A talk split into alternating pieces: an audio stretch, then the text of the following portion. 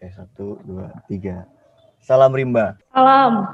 Salam. Selamat pagi, siang, sore, malam teman-teman pendengar podcast Point of View PCSI IPB. Di sini kita bakal ngobrol-ngobrol santai, terus mendengarkan pandangan dari narasumber kita yang bakal hadir sama Kang Yoga Himawan Putra. Sebelumnya gue mau jelasin dulu sih apa sih podcast Point of View ini. Point of View ini kurang lebihnya kita bakal cari tahu pandangan orang-orang mengenai apa itu kehutanan, alasan memilih untuk belajar dan berkarir di bidang kehutanan, dan masih banyak lagi. Seperti yang tadi udah gue bilang, di sini udah ada Kang Yoga Himawan Putra atau biasa disapa Kang Yoga. Beliau adalah Ketua Himpunan Forest Management Students Club, Kabinet 1 Citra, Departemen Manajemen Hutan 54.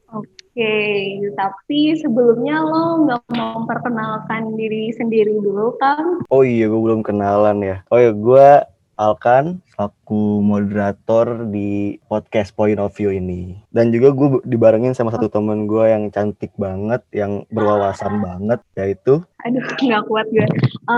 Hai semua, gue Dina. Juga malam ini bakal nemenin Alkan buat ngobrol-ngobrol sama Kang Yoga Himawan. Kang Yoga mungkin tadi udah dikenalin sama Alkan, sama pendengar semua, tapi sepatah dua kata memperkenalkan dirinya sendiri, silakan Bang. Ya, sebelumnya terima kasih ya Dina, Alkan, dan terima kasih juga nih buat PCSI sudah mengundang untuk ngobrol-ngobrol bareng di sini. Walaupun gue awalnya takut ya, karena bahasanya cukup berat, takut ada salah kata, tapi insya Allah sih untuk sharing-sharing mah gue juga bakal dapat informasi dari kalian juga kan pastinya. Sebenarnya perkenalkan lagi, nama gue Yoga Himawan Putra dari Manajemen Hutan, yang tahun ini menjadi pengurus aktif di Forest Management Students Club. Gitu. Keadaan sehat sekarang Bang, lagi di mana? Alhamdulillah keadaan sehat. Lagi di ini juga, lagi di luar sih sebenarnya sekarang karena ada urusan juga tadi untuk keluar. Jadi sekalian untuk ngopi-ngopi dulu di kafe. Kalian buat ikut podcast kali ini. Siap-siap, jangan lupa maskernya sih Bang. Oke, siap. Tetap jaga Bang ya. Iya. Harus wajib sih itu dijalanin. Oke, tapi sekarang lagi di Bogor ya? Iya, untuk sekarang, ya untuk tempat tinggal sih gue di Depok. Tapi sekarang kebetulan karena lagi ada urusan ke Bogor, jadi sekalian mampir kafe di Bogor sih. Oke, sibukannya sekarang lagi apa Bang Yoga? Sibuk FMSC atau ada yang lain? Ya pasti sibuk juga buat himpunan ya, karena kan ini udah mau demisioner kan, udah di akhir kepengurusan pastinya bakal banyak tugas banget nih buat LPJ, terus buat LAT, laporan akhir tahun, LAT keuangan juga harus dipersiapkan. Selain itu juga kan mesti ada demisioner atau serah terima jabatan buat pengurus yang baru nanti, buat pemilihan ketuanya dan lain-lainnya juga harus dipersiapkan. Paling dari segi himpunan sih hanya sibuk itu aja ya, karena untuk acara-acara himpunan juga kan udah selesai kemarin. Selain itu paling sibuknya ya itu persiapkan skripsi ya, karena mahasiswa tingkat akhir gitu. Doakan saja biar cepat. Amin. Lulus di waktu yang tepat Bang, bukan cepat. Oke, mantap. Setuju gue itu. Iya. Oke, Ketua FMSC berarti benar nggak sih FMSC sebutannya atau apa ada ini? Apa sih pengucapan dalam bahasa Inggris atau gimana? FMSC untuk pengucapannya singkatan aja FMSC biasa, Forest Management Students Club. Ya berarti nggak salah ya FMSC. Oke. FMSC ini berarti udah pasti anak MNH ya Bang. Kira-kira kenapa nih Bang Yoga pas lulus SMA milih Fakultas Kehutanan terus spesifiknya MNH? Nah, jadi itu ini jujur-jujuran aja ya. Gue sebenarnya tuh dulu bahkan nggak tahu ada Fakultas Kehutanan di Institut Pertanian Bogor. Jujur aja ini, karena dulu di SMA gue kan SMA Jakarta ya dulu, di Jakarta Selatan. Dan yang masuk IPB itu sedikit banget di tiap tahunnya, apalagi yang masuk Fakultas Kehutanan. Ada itu yang masuk dari SMA gue, yang masuk Fakultas Kehutanan itu cuma satu orang di angkatan 51 itu juga. Jadi banget. Dulu tuh awalnya memang gue dari awal tuh tertarik sama jurusan-jurusan yang banyak kegiatan lapangnya gitu. Karena gue pribadi nggak suka sama hal-hal yang statis, yang ibaratnya untuk dari praktikum. Udah kuliah duduk aja, terus praktikum duduk aja, jadi gue nggak suka hal kayak gitu kan. Makanya gue nyari jurusan-jurusan yang setidaknya gue bisa pergi ke lapang kayak gitu. Nah dulu tuh karena gue pilihan satu duanya itu milih Universitas Indonesia di UI waktu itu di jurusan geografi sama geologi. Nah dan gue kurang satu jurusan lagi, dan gue nggak tahu kan mau ngambil jurusan apa lagi, karena rata-rata kampus-kampus negeri di Jakarta jurusan-jurusannya nggak sesuai sama kemauan gue. Dan kebetulan gue emang nggak mau teknik kan waktu itu, nggak mau ngambil teknik karena menurut gue susah lah untuk hitung-hitungan gitu. Nah akhirnya disaranin sama dosen sama guru les waktu itu, kenapa nggak coba ngambil IPB, karena kebetulan IPB kan banyak kegiatan-kegiatan di lapang ya jurusan-jurusannya. Terus akhirnya pas gue lihat brosur, kebetulan lihat ada manajemen hutan di situ, dan akhirnya ya udah, karena kebetulan gue juga suka waktu itu lagi sukanya naik gunung kan, namanya anak SMA baru suka naik gunung kan pasti ingin menyerempet kegiatan-kegiatan ke alam kayak gitulah. Akhirnya gue milih manajemen hutan atas saran dari guru les. Terterimanya jadi pilihan ketiga sampai sekarang. Sudah tercebur. Jadi bisa gue simpulin kalau awalnya orientasi lo milih Fakultas Kehutanan nih, basicnya kan dari tadi geografi gitu-gitu ya. Berarti kan ilmu-ilmu lapang lah gitu Bang. Ya betul. Lebih ke lapang sih, soalnya kalau misalnya waktu itu disaranin juga kan sama orang tua, kenapa nggak coba ambil ilmu-ilmu yang setidaknya dapat kerjaan lebih cepat dalam artinya sih kayak gitu. Gue bilang ya kalau misalnya kerjaan mah apa ya, kalau gue dulu mikirnya kalau kerjaan mah rezeki masing-masing gitu. Tiap orangnya juga punya rezekinya masing-masing, jadi nanti juga bakal dapet kok kalau gue urusan apapun. Dan memang waktu itu kegiatan gue lagi pengen di lapang, akhirnya yaudah dapetnya Fakultas Kehutanan. Alhamdulillah sih tercebur di tempat yang baik ya kalau kata Pak Haris. Iya tapi ini ya Bang, menghindari hitung-hitungan tapi masuk NH. Kayaknya tuh itu ketemu sih. Menjerumuskan diri. Iya. Jadi itu dulu gue memang nggak terlalu suka hitung-hitungan, karena matematika SMA kan susah banget nih, apalagi buat SBM, ya kan. Terutama fisikanya juga susah banget kan. Nah akhirnya gue waktu itu, mencari. Tapi gue pribadi suka dengan hal-hal kegiatan pemetaan dan lain-lain kayak gitu. Nah. Dan ya namanya gue kan waktu itu masih polos ya waktu SMA, jadi nggak tahu kalau misalnya manajemen hutan ternyata banyak kegiatan-kegiatan atau mata kuliah yang hitung-hitungan kayak misalnya UTPW, INPN, Tekin dan lain-lain kayak gitu. Baru sadar. Ya udah sudah tercebur, ya udah mau gimana lagi ya tinggal jalanin aja.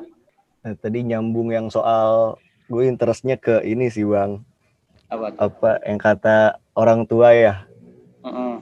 Soal kerjaan di kehutanan gitu kan, banyak pandangan orang-orang soal kenapa sih kuliah di Fakultas Kehutanan gitu, kenapa sih kuliah kehutanan, toh hutannya udah habis gitu Bang. Banyak banget kan yang ngomong kayak gitu. Pendapat lo sendiri tuh gimana sih Bang buat nguatin diri lo sendiri terutama gitu?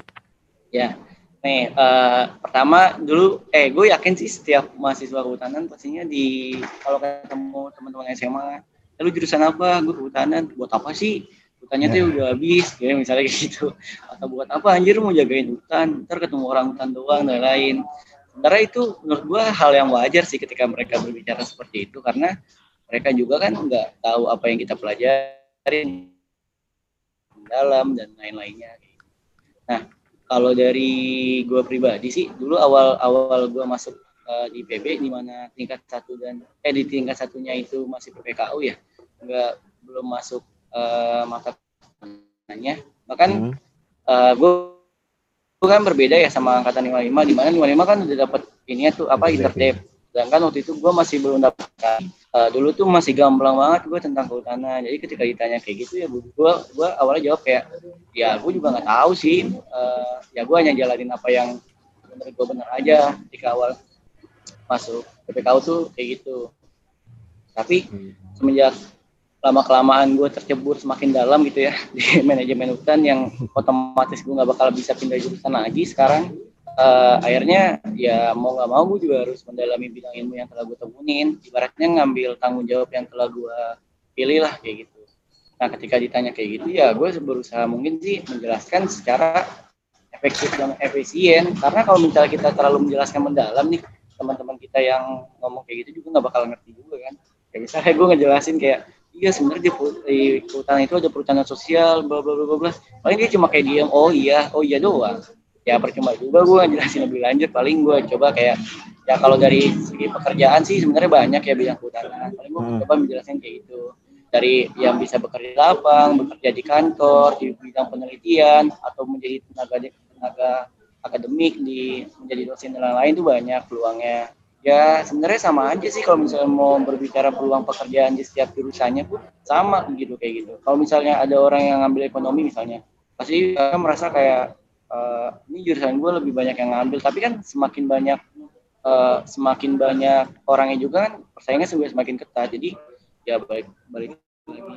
balik lagi ke ini sih, rezeki orang tuh masing-masing kalau dari segi pekerjaan. Ya bagaimana cara kita menyikapi dan sikap, ya udah biarin aja, orang juga nggak ngerti gitu. Yang penting kalau kehutanan jangan merasa lebih rendah daripada jurusan yang lain, karena ya dilihat dari sumber daya juga kita yang paling banyak ya.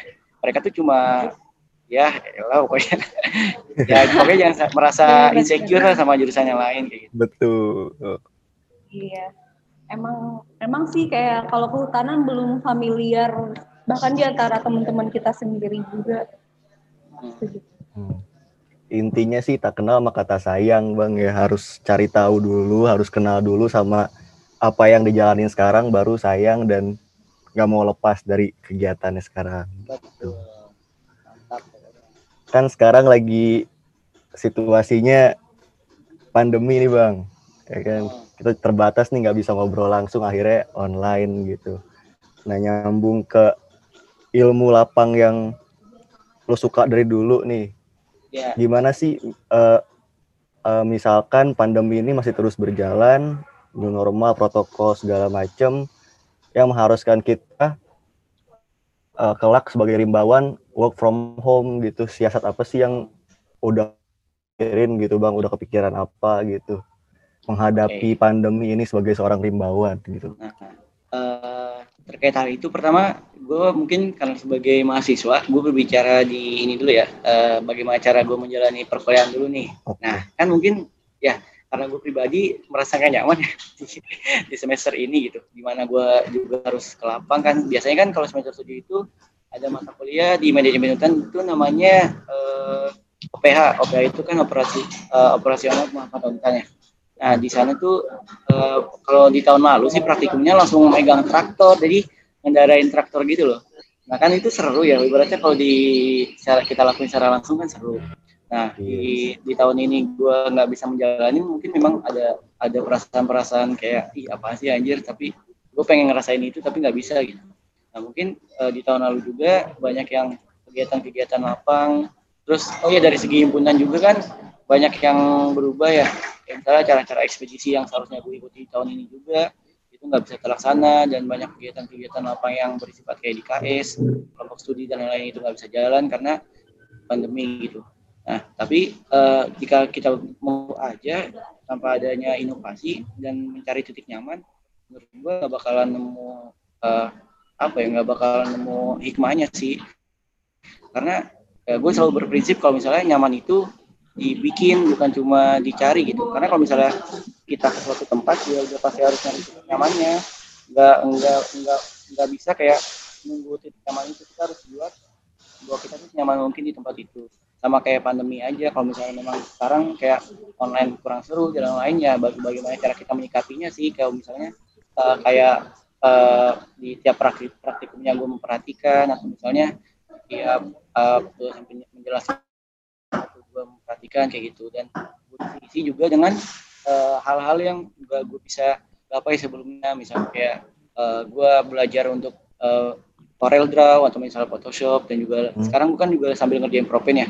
Mungkin kalau misalnya diambil hikmahnya nih, kalau sekarang offline dan nggak ada pandemi, gue juga bakalan ngejar propen tuh paling setelah Desember ataupun Januari. Tapi ada hikmahnya juga kan, gue sambil menjalani kuliah, sambil ngerjain propen kemudian. Jadi memang harus dicapai titik nyamannya gitu. Nah, berbicara tentang kehutanan, memang di masa kayak gini kan apa ya, bisa dilihat di masyarakat, untuk pelaku kehutanannya sendiri secara langsung di masyarakatnya juga kan nggak semuanya terkena dampak pandemi COVID-19 ya, maksudnya ya masih banyak ada kegiatan-kegiatan di luar sana yang dilakukan secara langsung. Nah, tapi ya memang dari kita sih harus berusaha survive sih, sambil mencari solusi bagaimana caranya kehutanan ini tetap bisa berjalan tanpa ada hambatan kayak gitu. Kemarin juga sempat kan di dalam acaranya juga kan berbicara tentang bisnis kehutanan ya, kemarin sempat disinggung juga sama Pak Dodik, sama Prof Dodik maksudnya, sama pembicara-pembicara yang lain, bahwa sebenarnya bisa maju, dan memang di setiap zaman atau misalnya di setiap tahun ini pasti bakal ada tantangan-tantangan baru untuk kehutanan, tapi ya dari hutannya sendiri memang harus survive untuk hal itu sih. Setuju. Dan emang kayak yang gak banyak orang tahu itu adalah saat lo kuliah kehutanan tuh banyak banget yang mesti dipelajari dan dikuasai. Jadi sebenarnya kayak pas kita lulus juga we will have so many skills that yeah. Yes. Aduh, gitu sih gue. Ini ada statement menarik yang sebenarnya baru gue baca sekarang, dikasih sama Panitia. Makin banyak sarjana kehutanan, maka semakin rusak hutan kita. Alkan, lo pernah dengar statement ini nggak sih? Enggak sih, tapi pernah sih kayaknya ya. Udah lupa, cuma gue gak mikirin. Bang Yoga gimana? Bang Yoga pernah gak? Kalau untuk statement ini sih sering gue denger sih, terutama waktu semester 3 dulu. Sama apa di mata kuliah pikel ya? Kalau oh, iya. Di mata kuliah pikel. Iya, sering disebutin. Itu misalnya, gimana Bang maksudnya? Nah, jadi ya apa ya, dulu tuh dijelasin bahwa tiap tahun kan sarjana kehutanan kan makin bertambah ya. Maksudnya nggak mungkin berkurang dong, sarjana kehutanan pasti terus bertambah. Tapi setiap tahunnya juga banyak kehilangan kawasan lahan hutan yang diubah menjadi sawit misalnya, atau diubah menjadi perkebunan atau pemukiman dan lain-lain. Semakin kawasan hutan semakin hilang lah kayak gitu. Nah, kalau dari apa ya? Kalau misalnya dari gue pribadi sih, berpandangan bahwa itu sebuah hal yang wajar sih sebenarnya, kalau misalnya memang terdapat ada hambatan dan lain-lain. Kalau misalnya hutan itu hilang walaupun sarjana kita bertambah, karena ya nggak semua sarjana kehutanan memang terjun langsung dalam bidang kehutanan itu. Misalnya kayak dia langsung mendaftar di PLHK atau misalnya mendaftar NGO di bidang kehutanan dan lain-lain, karena setiap lulus kan juga nggak harus sesuai bidang ilmu ya. Karena kan kalau dilihat dari sudut pandang lain, ketika seorang sarjana lulus nih, banyak tekanan-tekanan yang diberikan oleh hal lain, misalnya dari faktor orang tua yang pengen kerja, faktor tetangga, tetangga benar. Oh ini sarjana tapi kok ini nggak kerja gitu misalnya. Nah ini kan juga salah satu tekanan pada orang itu, makanya dia ya udah deh yang penting gue dapat kerja dulu atau hal lain kan bisa dilihat dari hal itu juga. Gitu. Nah jika dibilang wajar ya, coba kalau misalnya gue ambil contoh ya, contohnya gini, kayak sarjana-sarjana yang lain deh misalnya, kayak contohnya dokter misalnya. Ini gue tanpa mendiskreditkan dokter ya, ntar gue disangkanya ini mendiskreditkan. Iya nggak apa-apa, contoh. Contohnya misalnya dokter, sarjana kedokteran juga kan tiap tahunnya bertambah, nggak mungkin berkurang dong sarjana kedokteran. Tapi fasilitas, ibaratnya fasilitas kesehatan, terus kesehatan yang ada di Indonesia itu masih ditaruh segitu-segitu aja gitu, dan nggak merata seluruhnya kan. Jadi kalau bisa diambil bertambahnya, kalau bisa diambil kesimpulan bertambahnya suatu sarjana di bidang ilmu tertentu belum tentu berdampak baik pada yang telah dia tekuni. Jadi memang ya, karena gue bilang tadi ada faktor-faktor lain yang membuat hal tersebut bisa hilang. Karena hutan juga kan bukan tanggung jawab sepenuhnya sarjana kehutanan, ya nggak sih? Ya petani, warga-warga biasa, dan pemerintah yang berkecimpung di kebijakan dan lainnya juga bertanggung jawab. Tanggung jawab semua orang lah ya. Betul. Jadi ini ya Bang, kayak menurut lo seorang sarjana kehutanan itu enggak memiliki kewajiban buat berdedikasi sama hutan. Oke. Gimana? Kalau gue mengambil poin, dia nggak wajib, tapi ketika maksudnya dalam dirinya dia, kalau misalnya memang dia memilih untuk nggak berdedikasi sama hutan, ya itu nggak salah. Gue nggak membenarkan untuk itu ya, tapi gue itu nggak salah. Tapi alangkah baiknya ketika memang mempunyai suatu yang udah dia dapat di bidang ilmu kehutanan, kenapa tidak di ilmu tersebut gitu, kalau dari gue pribadi sih gitu. Tapi gue nggak menyalahkan orang yang ibaratnya dia nggak ikut. Misalnya lulus, dia S-Hut nih, tapi nggak mengambil kerja di kehutanan dan lain-lain, ya gue nggak menyalahkan orang tersebut, tapi juga gue nggak membenarkan tindakan itu sih kalau gue pribadi. Mungkin ini ya Bang, kayak kalau kita mau jaga hutan itu nggak selalu harus dalam jalur profesional kali ya? Ya betul. Tidak buang sampah sembarangan kan, itu dalam segi lingkungan juga menjaga lingkungan, jadi nggak harus orang yang berprofesi, maksudnya yang mengkaji bidang ilmu lingkungan harus terjun langsung untuk hal itu. Minimal nggak buang sampah kan juga menjaga lingkungan, begitupun hutan. Dengan kita tidak ibaratnya macam-macam gitu dengan merusak hutan dan lain-lain, atau minimal banget kita tanam pohon di rumah masing-masing juga salah satu kegiatan yang mendedikasikan dirinya untuk bidang ilmu kehutanan. Kalau dari gue sih itu sih banyak hal lah untuk emang banyak hal, bahkan yang kecil-kecil juga ada artinya gitu. Betul. Ya Bang. Oke. Nah, kita kan tadi ngomongin sarjana kehutanan, padahal kita juga belum sarjana ya. Iya. OTW. Tapi OTW ya, amin. Ini kalau sebagai mahasiswa kehutanan nih Bang, sebagai orang yang belajar kehutanan, gimana kita harus bersikap, atau ini kaku banget, tapi menempatkan diri kita gitu. Oke, gue selalu berpandangan bahwa kalau hutan itu, yang tadi gue bilang ya, hutan itu nggak tanggung jawab masing-masing sih, tapi tanggung jawab seluruhnya gitu. Setiap elemennya, pemerintah, masyarakat, petani, NGO, LSM, dan juga tentunya mahasiswa harus menempatkan dirinya sesuai tupoksinya gitu. Nah, bagi pemerintah yang membuat kebijakan yang benar, yang enggak tumpang tindih dan lain-lain, bagi LSM yang mengarahkan masyarakat dan petani untuk tetap mengelola hutan dengan baik, dan bagi mahasiswa bisa dengan ibaratnya menyuarakan hal-hal yang menurut dia benar di bidang kehutanan. Ya, untuk menyuarakan itu kan enggak harus kayak ngebacot. Enggak apa-apa kan ngomong bacot ya? Gak apa. Gak harus ngebacot kayak di snapgram atau ikut aksi dan lain, tapi dengan mengedukasi orang yang nggak tahu aja tentang hutan, yang tadi gue bilang tadi itu, kayak mengedukasi orang yang nggak paham bahwa hutan itu sebenarnya nggak harus habis loh di tiap tahunnya. Itu menurut gue bisa menjadi suatu hal yang baik, minimal dilaksanakan oleh mahasiswa kehutanan, karena kan sepasif-pasifnya mahasiswa kan pasti bisa berpendapat kayak gitu.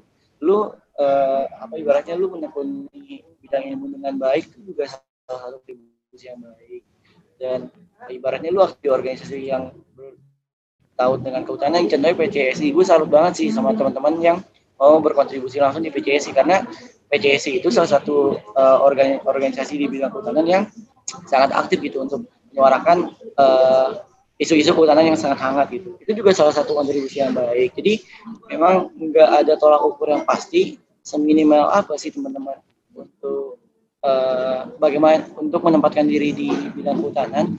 Tapi setidaknya teman-teman bisa mencari hal tersebut sesuai teman-teman bisa gitu. Kalau dari gue sih berpandangan kayak gitu. Nggak bisa dipaksakan orang satu sama lain. Tapi setidaknya bisa dilihat bahwa setiap apa yang orang itu lakukan, nggak semuanya buruk, pasti ada hal baiknya yang menyangkut pautkan dengan perhutanan, terutama mahasiswa perhutanan ya, kayak gitu teman. Setuju. Banyak jalan ya Bang. Banyak jalan menuju Roma. Tadi Betty udah tahu nih Bang ya, penempatan diri mahasiswa sesuai kapasitasnya. Belajar lingkungan yang kecil dulu, ngasih tahu orang-orang terdekat, tetangga atau apa, buat jaga lingkungan tempat tinggalnya. Itu ada bentuk dari jaga lingkungan ya Bang. Betul. Ya seminimal mungkin kayak gitulah setidaknya ya. Kalau misalnya nggak bisa mengajak orang untuk menjaga lingkungan, ya dari kita pribadi sih nggak usah ngerusak lingkungan, itu aja. Benar. Seminimal-minimalnya lah ya. Ini kayaknya bahasannya makin sini makin serius nih Bang ya. Waduh, iya kan. Kayaknya masih cairin dulu kan. Ada santai dikit ini Bang ya. Kan, lu tuh basisnya di Jakarta Bang ya berarti ya? Iya, Jakarta.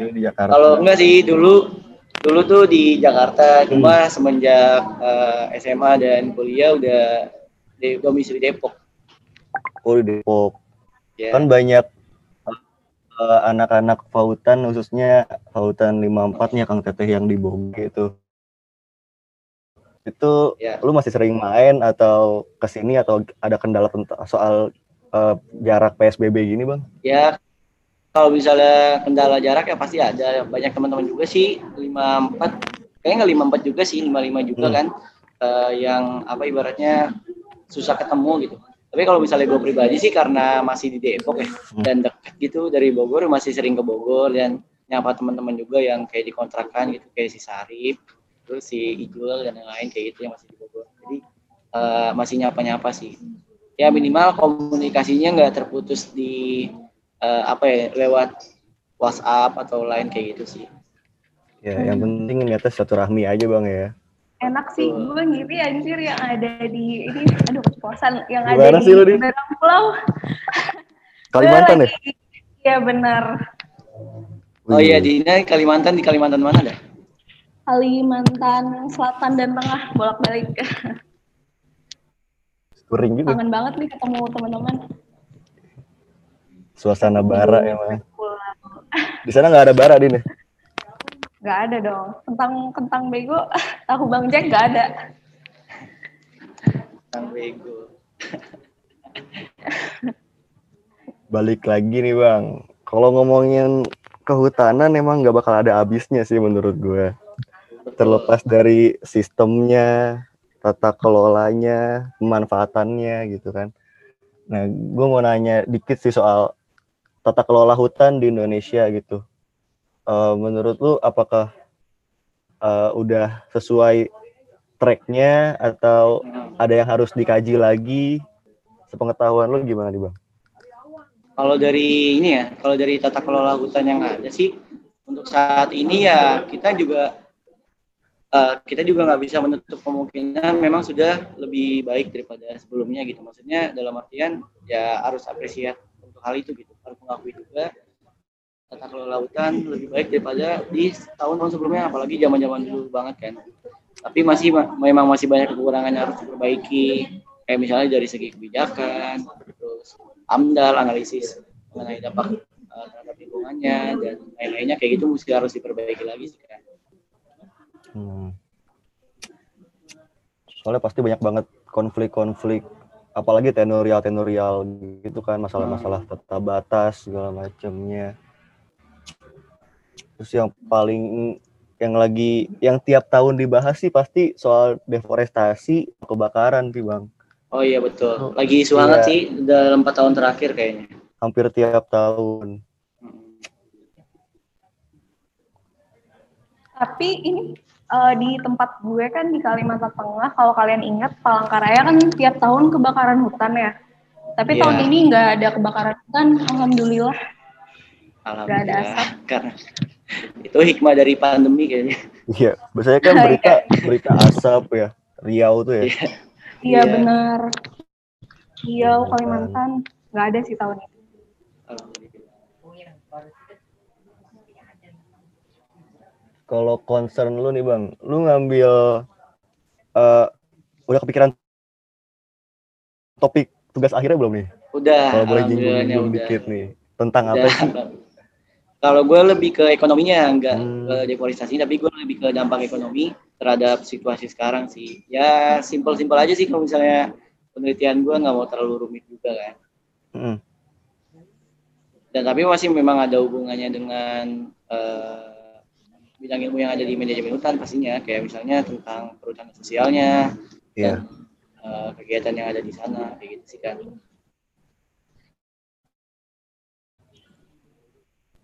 Jadi itu rencananya bakal tetap lu gali terus soal topik itu, apa udah kepikirannya, apa baru kepikiran sampai beres tugasnya aja Bang? Enggak sih, insya Allah sampai akhir sih. Mantap, mantap. Ya, doain aja biar cepet cuy. Amin, amin. Salah, biar tepat ya, lulus tepat ya. Iya, biar tepat waktunya. Oke. Yang penting gak bareng gua aja sih Bang.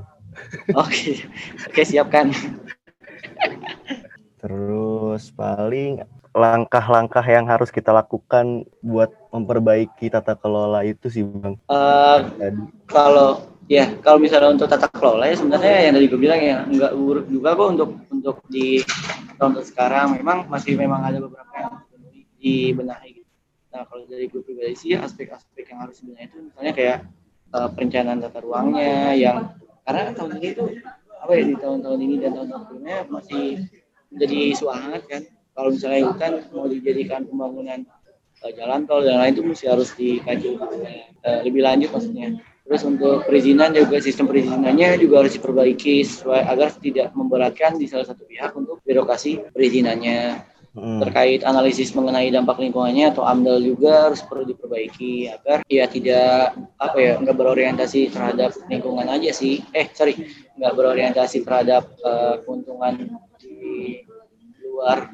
Kayak misalnya kayak uang dan lainnya nggak harus berorientasi ke situ aja, tapi juga harus memikirkan hal-hal yang nggak dapat terhitung gitu. Jadi kan kalau misalnya dalam hutan kan juga ada nilai tangible dan intangible ya.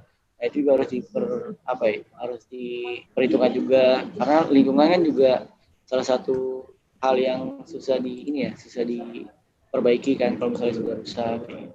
Itu juga harus dalam pengelolaan anggarannya juga harus diperbaiki agar tidak terlalu eksplisit mungkin untuk anggarannya. Dan juga hukum sih yang paling penting kalau menurut gua, jangan sampai hukum itu tajam ke bawah tapi tumpul ke atas sih kalau dari gue sih. Soalnya yang paling dekat pakai kan ke masyarakat sekitar hutan ya Bang ya.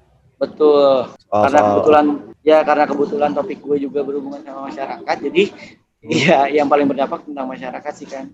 Kasian soalnya mereka tuh nggak tahu apa-apa, hanya ibaratnya gue nyari makan dari hal itu, terus tiba-tiba ada rusuh sana sini. Mereka nggak tahu, ya jadinya mereka berdampak juga. Iya, edukasi penyuluhan sih paling penting Bang ya buat pendekatan ke masyarakatnya itu. Ya, dari NGO juga, betul. Tapi gue ada yang pengen ditanyain deh sama kalian berdua, kan kebetulan anak ini ya MNH, sementara gue KSH. Nah, selama gue kuliah KS1, gue dapet pemahaman baru dari dibandingkan dari sebelum masuk kuliah tuh kayak soal konservasi. Jadi soal konservasi itu kita nggak cuma mikirin satwa sama tanaman doang cara melindungi mereka, tapi kita juga mesti mikirin orang lain. Jadi gimana ya kayak kita banyak yang mesti dipertimbangkan kesejahteraannya. Nah terus ini sih Bang kayak apa persepsi baru gitu yang pas kuliah manajemen hutan yang baru dapet pas masuk manajemen hutan yang kayak gue rasakan pas di KSH gimana? Nah, mungkin Alkan bisa jelasin dulu nih kan gimana kan? Misalnya kayak gue nggak tahu sih kalau MNH. Kalau lo emang rasanya gimana Din? Awal-awal ya, gitu. Insight barunya. Iya, jadi kayak gue baru sadar kayak sebenarnya kan yang hidup di bumi itu bukan cuma satwa nih, bukan cuma tumbuhan, tapi manusia juga butuh hidup. Terus gue kayak baru dapet logika kayak gitu. Nah, kalau di MNH tuh kayak nggak tahu momen kalian Wow, gitu ada nggak tuh kira-kira? Kalau nih gue dulu kali bang ya, jadi sok. Kalau gue sih nangkepnya awal-awal tuh kayak ya circle of life aja sih Din, kayak manusia, tumbuhan sama hewan gitu, manusia sama alam lah. Jadi semuanya saling bergantungan, nggak bisa dipikirin salah satunya atau nggak bisa difokusin ke salah satunya gitu. Yang pertama kan misalkan kita bahasnya egoisnya manusia gitu kan, lama-kelamaan ketika kita nggak mikirin sumber daya alamnya bakal habis dan pusing sendiri gitu. Ujung-ujungnya juga bakal ya nggak bertahan lama si manusia ini. Dan kalau kita mikirinnya SDA-nya terus, kebutuhan manusianya nggak terpenuhi gitu. Jadi ya harus balance sih dua-duanya. Makanya FAUTAN dibagi beberapa ilmu khusus gitu ya. Di fokuskan gitu, jadi kayak biar kekupas semua sih tiap-tiap faktor pendukung kehidupannya aja. Oke, tapi gue setuju karena kayak wow, kenapa dulu nggak kepikiran ya kayak gitu. Kalau Bang Yoga gimana Bang? Ya kalau gue yang awalnya dulu tuh gue ya tadi gue bilang kan nggak sengaja masuk hutanan kan, hanya ya udah ikut-ikutan aja. Di titik gue tahu bahwa hutan itu sangat rumit ya. Itu ketika gue PLHK tahun lalu, di mana gue waktu itu pendampingnya itu di Sancang Barat tuh sama Pak Haris, tau nggak dosen KSH Pak Haris? Ya, Pak Haris. Dan tau lah pahamnya dia kan kayak konservasionis banget ya. Terus bisa dilihat juga dan gue maksudnya di manajemen hutan kan banyak dapat ilmu-ilmu dari dosen-dosen yang sosial ekonominya baik gitu, bagus banget dah, paham banget bidang itu. Jadi gue banyak mengetahui pandangan-pandangan di luar itu.